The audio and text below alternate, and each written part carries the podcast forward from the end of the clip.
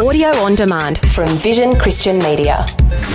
Foundations. To the Jewish mind, Judaism is very practical, very literal. So that's why they literally put the scripture on their door and they literally put it on their heads and next to their heart, which actually makes an awful lot of sense because when you see something often enough, you remember. Foundations. Understanding the Jewish foundations of our Christian faith. With Robbo Robinson and Mandy Worby. Welcome back to Foundations, where we are learning all about Shema at the moment, and we've been doing this the last few days and continuing on, looking particularly at one at the moment, which is uh, the, the second part of Shema, and the word Echad. Have I said that right? Almost. I've got to get more. got- it needs that little in there. Okay, Echad. Echad. so we, it's very multi-layered, as we were saying yesterday, and used in various ways in the Bible. Now, Mandy, you have challenged me to try and I say have. Shema, so I'll do that first up because I think I'm going to mess it up pretty badly, but we'll see how we go. Shema Israel Adonai. This is a very Aussie version of it. Okay. You can just hear this. Shema Israel Adonai Elohinu Adonai Echad. There it is. Mm-hmm. Barak Shem Kevod Melkuto Leolem Vaed. Not How did I go? it was a very Aussie version. Yes. Shema Israel, Adonai Eloheinu, Adonai Echad, Baruch Shem Kevod Malchuto Leolam Vaed. Oh, you've got it so You were much better so than me. close. Oh, we'll keep going. We've got a few, another few days on Shema. Yeah, so you'll get it. By the end, I might be there.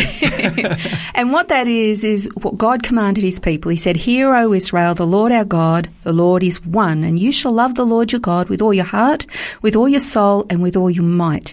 Now, there's that portion of scripture in Deuteronomy 6, 4 to 9, and then I don't know if you realise this, but Jewish people, when they in the entry places to their homes, they put like a little rectangular hmm. container, yep. and inside it they have a piece of parchment, a scroll with scripture on it.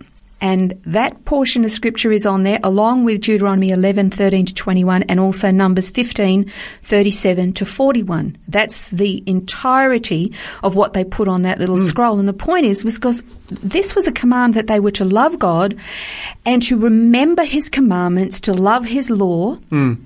And, and he said, put it on the doorposts of their house. That's why they wear the phylacteries on their forehead Yeah. and on their arms. Because he said, bind it between your eyes, wrap it so that it's ne- keep it next to your heart. So they wrap it around right next to their heart.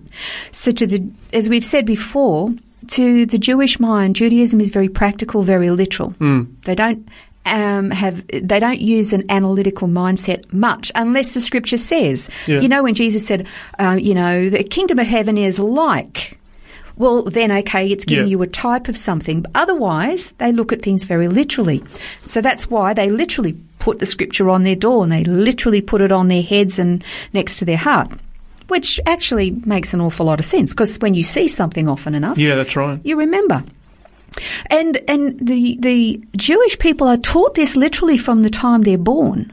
I, I think we mentioned this early on as well. This is the the very thing that they um, remember the most, and very often it'll be the last thing they recite on their deathbeds. As well, Shema Israel, the Lord is God, the Lord is one. They want to love Him with everything they've got. So we started looking yesterday at the word one, echad, and what that means. It's very, very multi-leveled, and it's used in various ways in Scripture. It's used for first, the word first, um, the word the same, uh, single, unique, and for unity. The word echad is used to commu- uh, communicate all of those things in various different scenarios.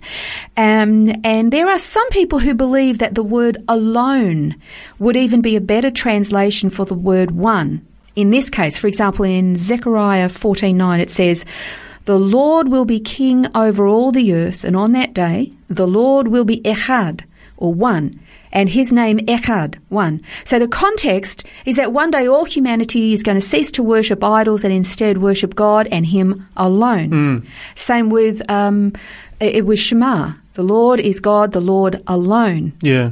Yeah. Okay, so it doesn't. Well, that kind of fits with what we were talking about yesterday, the whole thought of the Trinity Yes. being somewhat you know, confusing in a sense for that, you know, the, a monotheistic culture believing Yes. in a, a triune God, uh, this kind of using the word alone, I guess, helps to, to make that fit kind better. of helps you navigate that. It also helps you navigate and reconcile them with so many other passages of scripture, like and Mm. we mentioned the most obvious one that most people know in the first chapter of Genesis when God said, "Let us make man in Mm. our image." You know, so you, you can kind of reconcile them better that way. Now, a, there's a Jewish scholar, his name is Jeffrey Tigay, and he once said this. He said, Shema is not a statement of belief, rather, it's an oath of loyalty to God and God alone.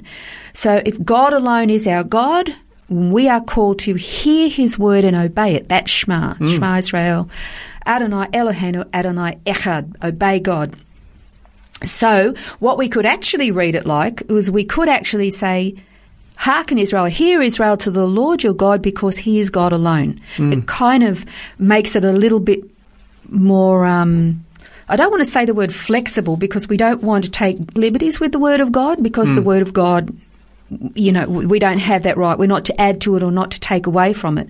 But when you look at the richness and depth, you, you, you kind of get a much broader understanding. You go, this is not quite so rigid, if you want.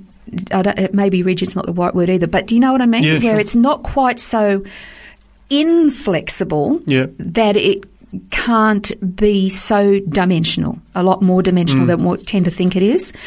And um, now, a- as Christians, how do we understand it? Okay, well, there's one God. That's true. There's one God. He's completely unified and he's very unique within himself.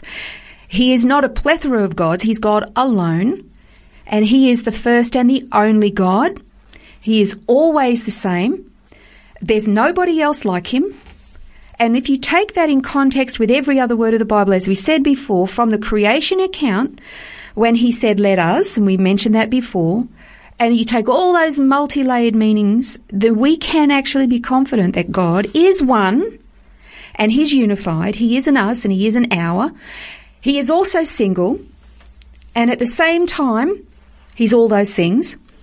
And it, it, then you have to sort of say, is that a little bit complex and complicated? Yeah.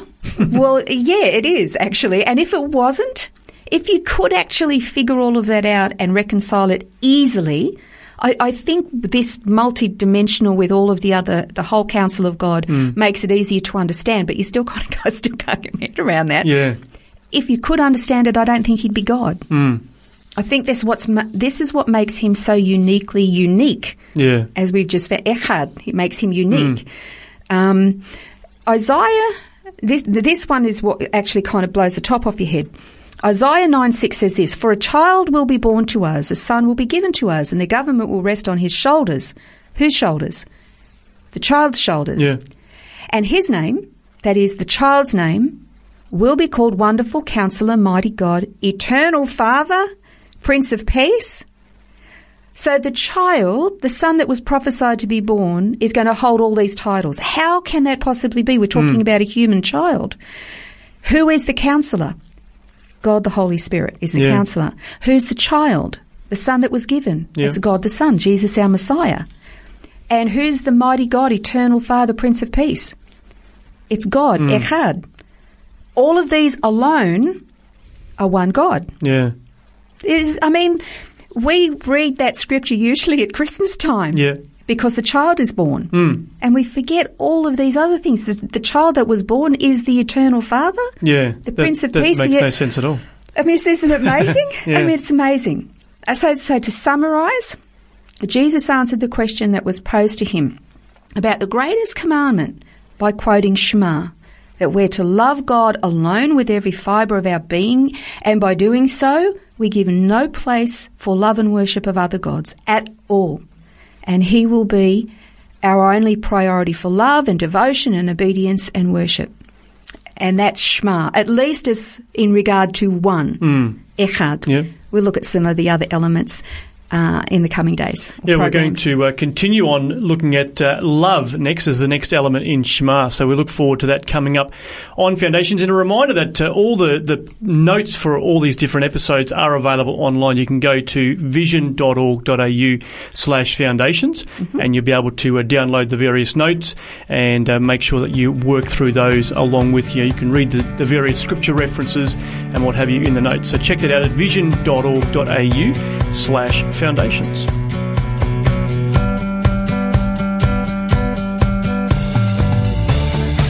This has been Foundations, a look at the Jewish foundations of our Christian faith. For study notes, resources and more, see vision.org.au slash foundations.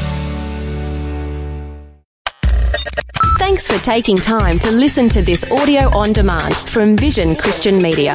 To find out more about us, go to vision.org.au.